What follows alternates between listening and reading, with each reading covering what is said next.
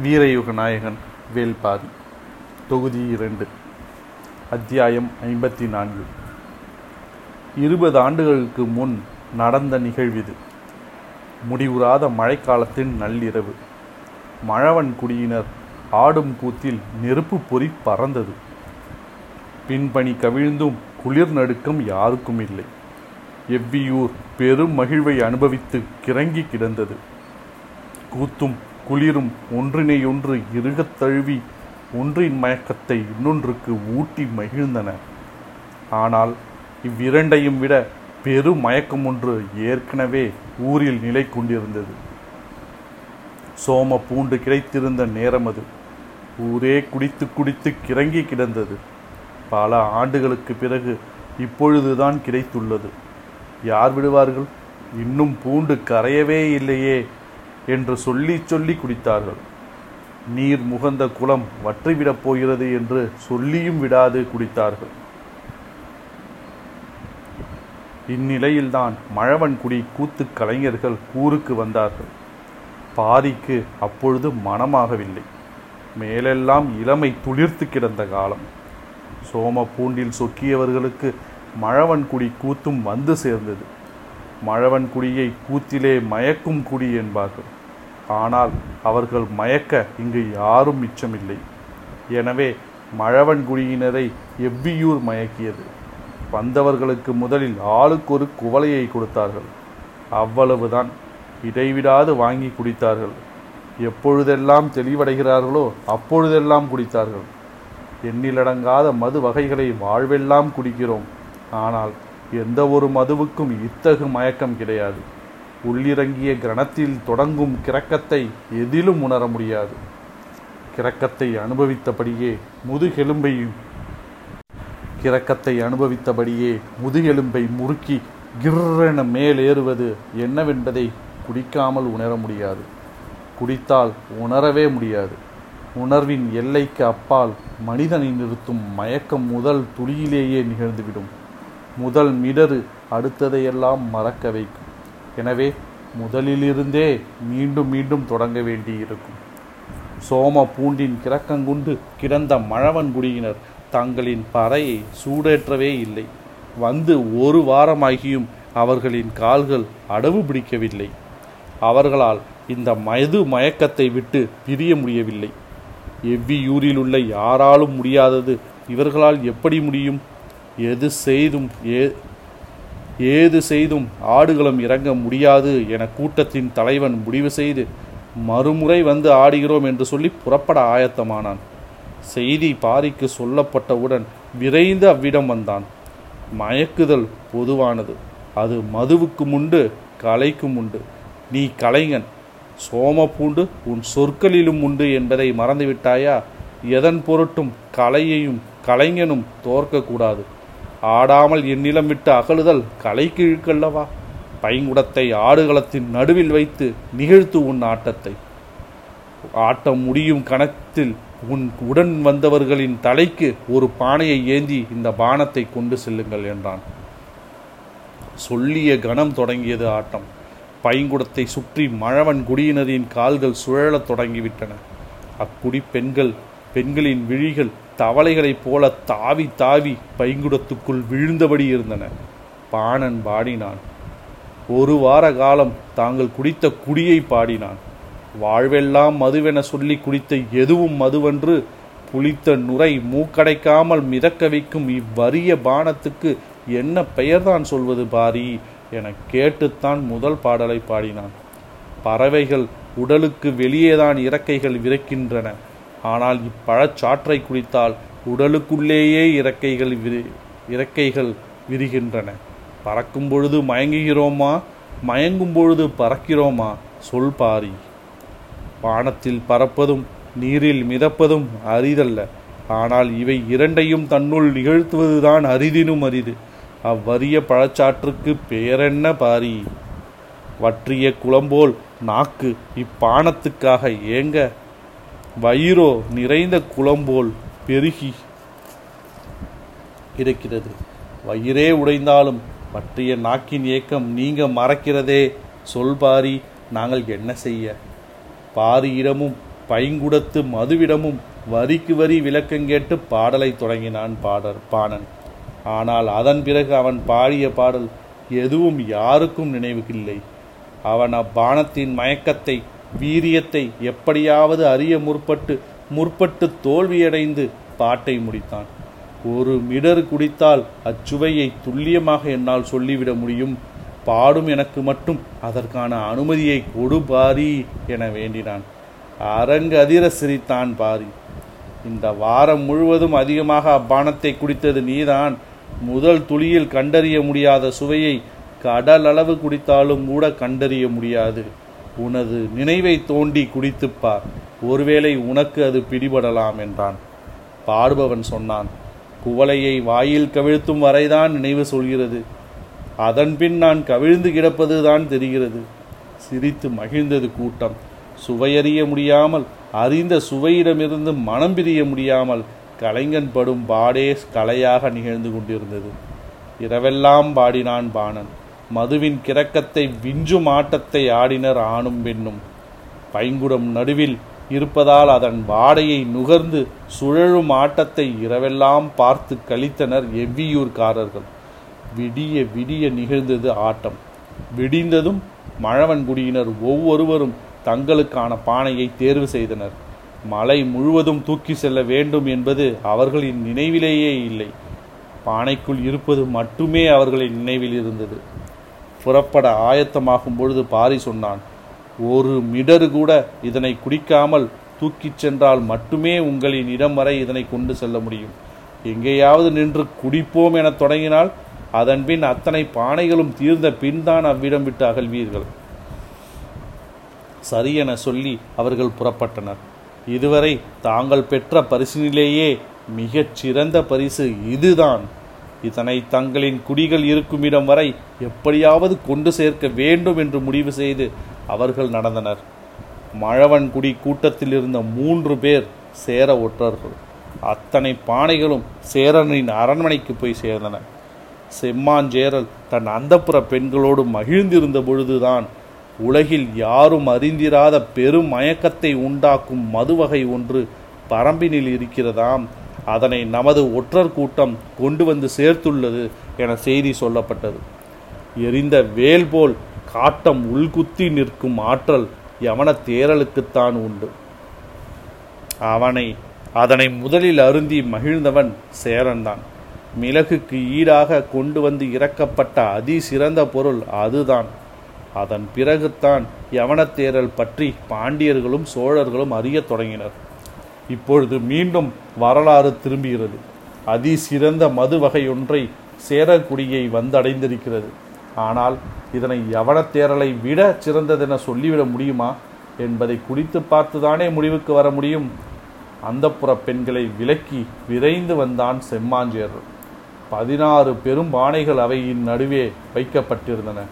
பானைகளை விட்டு சற்று தள்ளி மழவன்குடி கலைஞர்கள் நின்று கொண்டிருந்தனர். அக்குழுவின் தலைவன் தலை தாழ்த்தியபடியே நின்றிருந்தான். என் கூட்டத்தில் ஒற்றர்கள் இருப்பதால் தான் ஆட்டம் நிகழ்த்தாமல் மயக்கங்கொண்டே நாங்கள் புறப்படுகிறோம் என்று பாரியிடம் சொன்னேன். அவனோ கலைஞன் தோற்கக்கூடாது என எம்மை ஆட வைத்து அப்பானத்தோடு பெரும் பரிசையும் கொடுத்து அனுப்பிவிட்டான். இனி இப்பானத்தின் ஒரு மிடர் கூட எங்களுக்கு கிடைக்கப் போவதில்லை என்று அவன் எண்ணிக்கொண்டிருந்த பொழுதுதான் செம்மாஞ்சேரல் முதல் மிடற்றினை அருந்தினான். அதன் பிறகு அவனது நினைவில் வேறு எதுவும் இடம்பெறவில்லை. பானைகள் ஒவ்வொன்றாக கவிழ்த்து வைக்கப்பட்டன. அவனால் நம்ப முடியவில்லை. இதன் கிறக்கமும் மயக்கமும் என்னவென்பதை அறிய பல முயற்சிகள் செய்தான். அரசவை பெரியோர்கள் பணிகர்கள் கடலோடிகள் என பலருக்கும் அருந்த கொடுத்தான். ஆனால் யாருக்கும் ஒரு குவளைக்கு மேல் கொடுக்கவில்லை. அவர்களோ மறு குவளை கிடைக்காதா என்று நாள் கணக்கில் ஏங்கி நின்றனர். இதன் மயக்கம் எவ்வளவு பெரிய மனிதனையும் தாழ பணிய வைத்து விடுகிறது என்பதை ஒவ்வொரு நாளும் அவன் உணர்ந்தான். ஆனால் இது வெண்ண என்பதை மட்டும் யாராலும் சொல்ல முடியவில்லை. அப்பொழுதுதான் வடதேசத்து முனி ஒருவர் அவனது அரண்மனைக்கு வந்தார். செய்தி அவருக்கும் சொல்லப்பட்டது. காட்டு மனிதர்கள் பல்வேறு மரப்பட்டைகளை கலந்து வடித்தெடுக்கும் மதுவகை வேறுபட்ட மயக்கத்தை தான் கொண்டிருக்கும். இதில் இவ்வளவு வியப்புற என்ன இருக்கிறது என்று சொல்லியபடி ஒரு குவளையை வாங்கி குடித்தார். முகத்தில் எவ்வித மாற்றமும் தெரியாததால் அவையில் இருந்த பலரும் அவரை சற்றே வியப்போடு பார்த்தனர். முனிவரை இப்பானம் ஒன்று செய்துவிடவில்லை என்பதை பல முக என்பதைப் போல முகக்குறிப்பு இருந்தது. செம்மாஞ்சேரனும் வியப்புற்று அவரை உற்று பார்த்து கொண்டிருந்தான். அவரோ இன்னொரு குவளை கொடு என்றார். ஊற்றிக் கொடுப்பவன் மன்னனை பா மன்னனை பார்த்தான். மன்னனை தவிர வேறு யாருக்கும் மறு குவலை கொடுக்கப்படவில்லை. செம்மாஞ்சேரன் முனிவரின் முகத்தை உற்று பார்த்தான். அவர் அப்பானத்திடம் தன்னை இழந்துவிடவில்லை என்பது தெரிகிறது என்று எண்ணி மறுகுவலை தர சொன்னான். அதனையும் வாங்கி குடித்தார் முனி. அவரது முகத்தில் எவ்வித வியப்போ மாற்றுதலோ தெரியவில்லை. ஆனால் எல்லாத்தையும் பேச எவ்வார்த்தையும் பேசவில்லை. இன்னொரு குவளை கொடு என்று மறுபடியும் கையை நீட்டினார். ஊற்றி கொடுப்பவன் அக்குவளையை வாங்கவே அச்சப்பட்டு மன்னனை பார்த்தான். மன்னனுக்கோ என்ன செய்வதென்று புரியவில்லை. பாதி குவளை ஊற்றி கொடு என்று சொல்ல வேண்டும் போல் இருந்தது. அப்படி சொல்வது தனக்கு அழகல்ல என்று அவனுக்கு தோன்றியது. மழவன்குடி தலைவன் தொலைவில் இருந்தபடி இக்காட்சியை பார்த்து கொண்டிருந்தான். ஒரு குவளை முகந்து கொடுக்க இவ்வளவு தயங்கும் மனிதர்கள் வாழும் உலகில் தான் பாரி எனும் பெருங்கொடையாளனும் வாழ்கிறான் என்று எண்ணியபடி பாடல் ஒன்றை முணுமுணுத்தான். அதற்குள் செம்மாஞ்சேரல் கை அசைப்பது தெரிந்தது வேறு வழி இல்லாமல் அடுத்த குவளை ஊற்றி கொடு என்று மன்னன் சொன்னது யாவருக்கும் புரிந்தது. ஊற்றி கொடுப்பவன் குவளையை வாங்கி மானைக்குள் முகந்தான். கண் செறியபடி இருந்த முனி இடக்கையால் தாடியை தடவி கீழ்கண் கீழ் நீண்ட கடைமுடியை விரல்களால் உருட்டினான். அதை பார்த்த செம்மாஞ்சேரல் சொன்னான் ஊற்றுவதை நிறுத்து. அரங்கு அதிர்ந்து பார்த்தது. ஊற்றுபவன் அப்படியே நிறுத்தினான். ஆனால் உள் செருகிய கண்களை முனிவன் திறக்கவே இல்லை. நீங்கள் இப்பானத்தால் மயங்கிவிட்டீர்கள். இனி உங்களால் இதனை கண்டறிய முடியாது. முனிவனின் முகத்தில் முழுமையான மயக்கம் வெளிப்பட்டு கொண்டிருந்தது. கண் திறக்காமல் தாடியின் சடை கடைமுடியை இடக்கையால் சுருட்டியபடியே சொன்னான். இதன் பெயர் என்ன? மன்னனும் அவையோரும் அறிந்திருக்கவில்லை. மழவன்குடியையே எல்லோரும் பார்த்தனர். மழவன்குடி தலைவன் முன்வந்து சற்றே மெல்லிய குரலில் சொன்னான் சோம பூண்டிலிருந்து உருவாகும் பானம் உதட்டோரம் மெல்லிய சிரிப்பை வெளிப்படுத்தினான் முனிவன். அவையோருக்கு காரணம் புரிபடவில்லை. செம்மாஞ்சேரல் முனிவரையே பார்த்து கொண்டிருந்தான். முனிவர் வாய் திறந்து சொன்னார் இதுதான் சோமபானம். இதுவரை இப்பெயரை யாரும் கேள்விப்பட்டதில்லை. புது பெயராக இருந்தது. அவையோர் அவர் சொல்வதை கூர்ந்து கவனித்தனர். முனிவர் சொன்னார் தேவர்கள் மட்டுமே அருந்தும் பானம். இது கிடைக்காதா என்ற ஆண்டாண்டுக்கு காலமாய் காத்திருப்போர் பலர். இதன் சக்தியை நீ அறிய மாட்டாய் மகா சக்தி கொண்டது.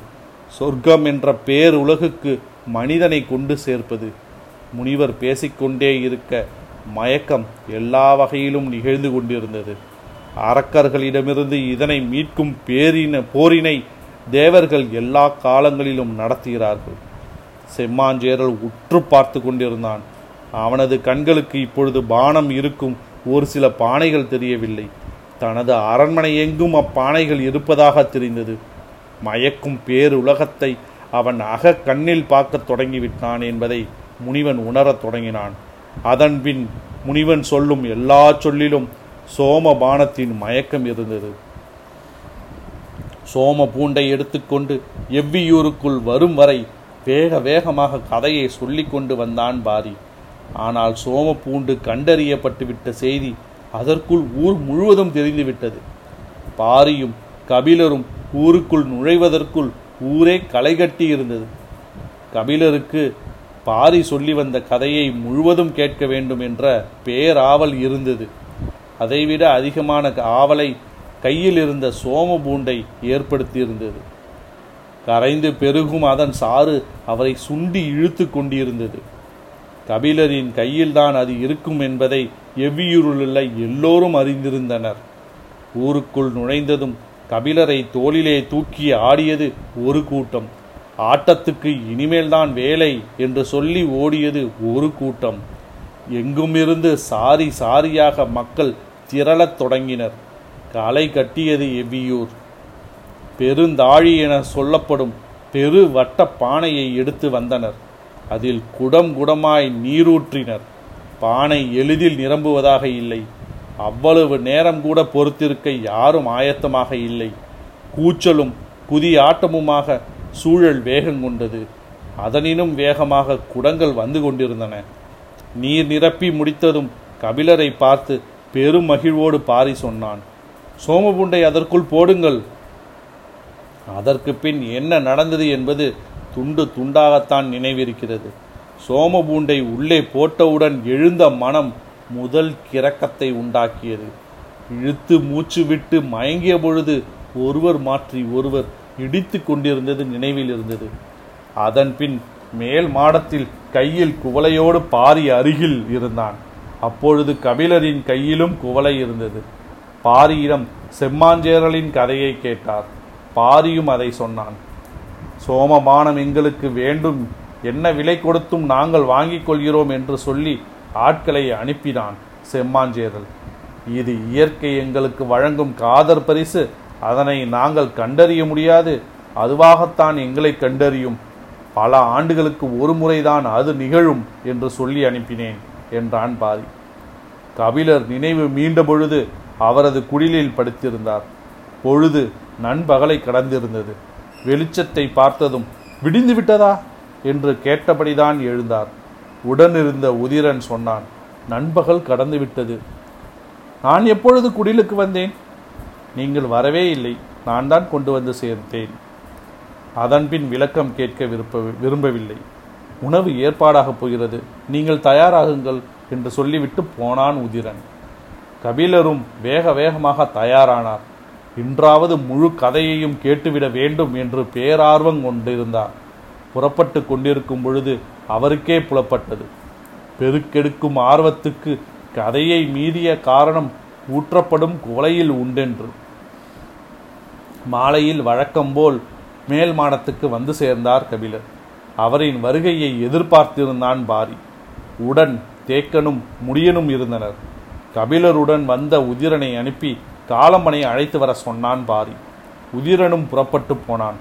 கபிலர் வந்து உட்கார்ந்ததும் ஆர்வத்தோடு தொடங்கினார். செம்மாஞ்சேரல் சோமபானம் கேட்டு ஆள் அனுப்பியதற்கு நீ மறுமொழி சொல்லி அனுப்பியதாக சொன்ன கூறினாயே. அதன்பின் என்ன நடந்தது? பாரி கபிலரை பார்த்து மெல்லியதாய் ஒரு புன்முறுவல் உதிர்த்தான். கபிலருக்கு காரணம் புரியவில்லை. ஏன் விளக்கம் சொல்லாமல் சிரிக்கிறாய்? பாரி சொன்னான். முழு கதையையும் நேற்று சொல்லி முடித்தேன். நீங்கள் மறுபடி முதலிலிருந்து கேட்கிறீர்களே அதுதான் சிரித்தேன். கபிலருக்கு சற்றே வெட்கமாக இருந்தது. முழு கதையையும் சொன்னாயா? நான் தான் நினைவு தவறிவிட்டேன் என்று நினைக்கின்றேன் என்று கூறி மறுபடியும் கதை சொல்ல சொன்னார். பரம்பின் மறுமொழி கேட்ட செம்மாஞ்சேரல் பெருஞ்சினங்கொண்டான் சோமபானத்தை தங்களுக்கு தர மற மறுக்கிறான் பாரி என்று முடிவுக்கு போனான். எதையாவது செய்து அதனை கைப்பற்ற வேண்டும் என்று எண்ணியவனுக்கு வட தேசத்து முனி பற்பல எடுத்துக்காட்டுகளை கூறி வெறியூட்டினான். சேரர் படை பரம்பின் மேற்கு முகடுகளை நோக்கி அணிவகுக்கத் தொடங்கியது. கூட்டத்தின் குரல் எப்பொழுதும் கேட்டுக்கொண்டே இருப்பது போல் இருக்கிறது. ஆனாலும் மயங்கி கிடப்பவனுக்கு இவையெல்லாம் நினைவில் தங்காது. நினைவில் இவை இருக்கின்றன என்றால் நான் மயக்கம் கொள்ளவில்லை என்றுதானே பொருள்.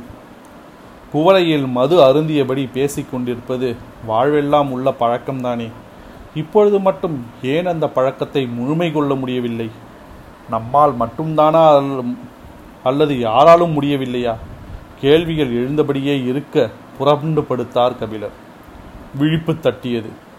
கண் விழிக்க நினைத்தாலும் சிந்தனை விடுவதாக இல்லை.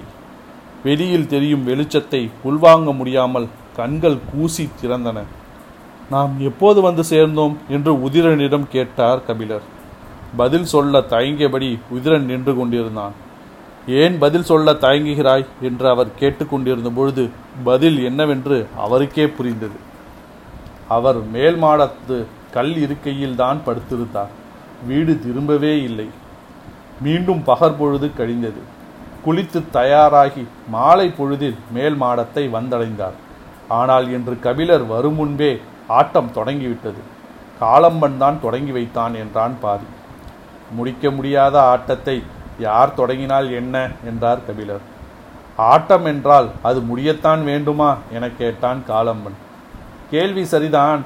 ஆனால் நான் ஆட்டத்துக்குள் வந்த பிறகுதான் இதற்கான விடையை சொல்ல முடியும் என்றார். வீரன் ஒருவன் நீட்டிய குவலையை வாங்கிய கபிலர் குடிக்காமல் கையில் பிடித்தபடியே பாரியிடம் கேட்டார். இந்த ஆட்டத்தை பற்றி பின்னர் பேசுவோம். செம்மாஞ்சேரல் என்னதான் செய்தான்? பாரி வழக்கம்போல் சிரித்தான். ஏன் சிரிக்கிறாய்? நேற்றும் முழு கதையையும் நீ சொன்னாயா? சிரித்தபடியே ஆம் என்று தலையாட்டினான். கதை கேட்ட எனக்கு எதுவும் நினைவில் இல்லை. கதை சொன்ன உனக்கு மட்டும் எப்படி நினைவிருக்கிறது? முன்பை விட பெரும் சத்தத்தோடு சிரித்தான் பாரி. கபிலருக்கு இதற்கான காரணமும் புரியவில்லை. கதை சொல்லி முடிக்கும் வரை குடிக்கக்கூடாது என எனது குவளையையும் வாங்கி குடிப்பவர் நீங்கள்தானே? அப்புறம் எனக்கு எப்படி மறக்கும்? என்றான். சிரிப்பில் உருண்டது மேல் மாடம் காலம்பன் காடதிர சிரித்தான். புறையேறி தும்மல் கொண்டு மீண்டும் சிரித்தான். அவனால் சிரிப்பை அடக்க முடியவில்லை. கண்ணில் நீர் வழிந்து கொண்டிருந்தது. விடாமல் சிரித்தனர் எல்லோரும். பாரியின் கண்ணிலும் நீர் திரண்டது. இப்படி மகிழும் காலம்பனை காண இத்தனை நாளானதென நினைத்து திரண்ட நீர் அது. குவளைகள் சில நொறுங்கியிருக்கலாம். ஆனால் தனது கால்பட்டு பானை ஒன்று சரிந்து விழுந்ததும் கண்விழித்தார் கபிலர். பக்கத்தில் படுத்திருந்த உதிரன் கண் விழித்தான். பானை காலருகில் எப்படி வந்தது உதிரா? என்று கேட்டார். உதிரன் சொன்னான் வீட்டில் உள்ளோர் அவ்விடம் வைத்துள்ளனர். பதில் கேட்டு திருக்கிட்டார். கபிலர் நாம் இருப்பது சரி வேண்டாம் என முடிவு செய்து விளக்கம் ஏதும் கேட்காமல் அவ்வீட்டை விட்டு எழுந்து நடந்தனர். தேக்கன் தான் நேற்று கதையை சொன்னான். அந்த போரின் முடிவு மட்டும் நினைவில் இருந்தது. ஒளி சரிய போகும் அந்த கடைசி பொழுதில் பாரியின் வாள் வீச்சு எதிர்கொள்ள முடியாததாக இருந்தது. இரு தரப்பு வீரர்களும் நிகழ்வதை உற்று பார்த்து கொண்டிருக்க கன நேரத்தில் செம்மாஞ்சேரலின் தலையை இடப்புற காட்டை நோக்கி சீவி சரித்தான் வேல்பாரி. போர் தொடங்கி நீண்ட தாக்குதலுக்கு பின்தானே இது நடந்திருக்கும். ஆனால் அதுவெல்லாம் சொல்லாமல் இதனை மட்டும் ஏன் சொன்னார் தேக்கன்? என்று தோன்றியது. தோன்றிய மறுகணமே அவர் முழுமையும் சொல்லியிருப்பார். நமக்குத்தான் நினைவில் தங்கவில்லை என்று நினைத்தபடி நடந்தார் கபிலர். ஆனால் செம்மாஞ்சேரலின் தலையை பாரி சீவி எரிந்தது மட்டும் எப்படி நினைவில் இருக்கிறது என்று கேள்வி எழுந்தது. சோம பானத்தின் மீள முடியாத மயக்கத்தில் மூழ்கினாலும் அதனை கிழித்து நினைவின் ஆழத்துக்குள் இறங்கும் வல்லமை பாரியின் வாலி வாளுக்கு உண்டு என்று தோன்றிய பொழுது மெய் சிலிர்த்தது கபிலருக்கு.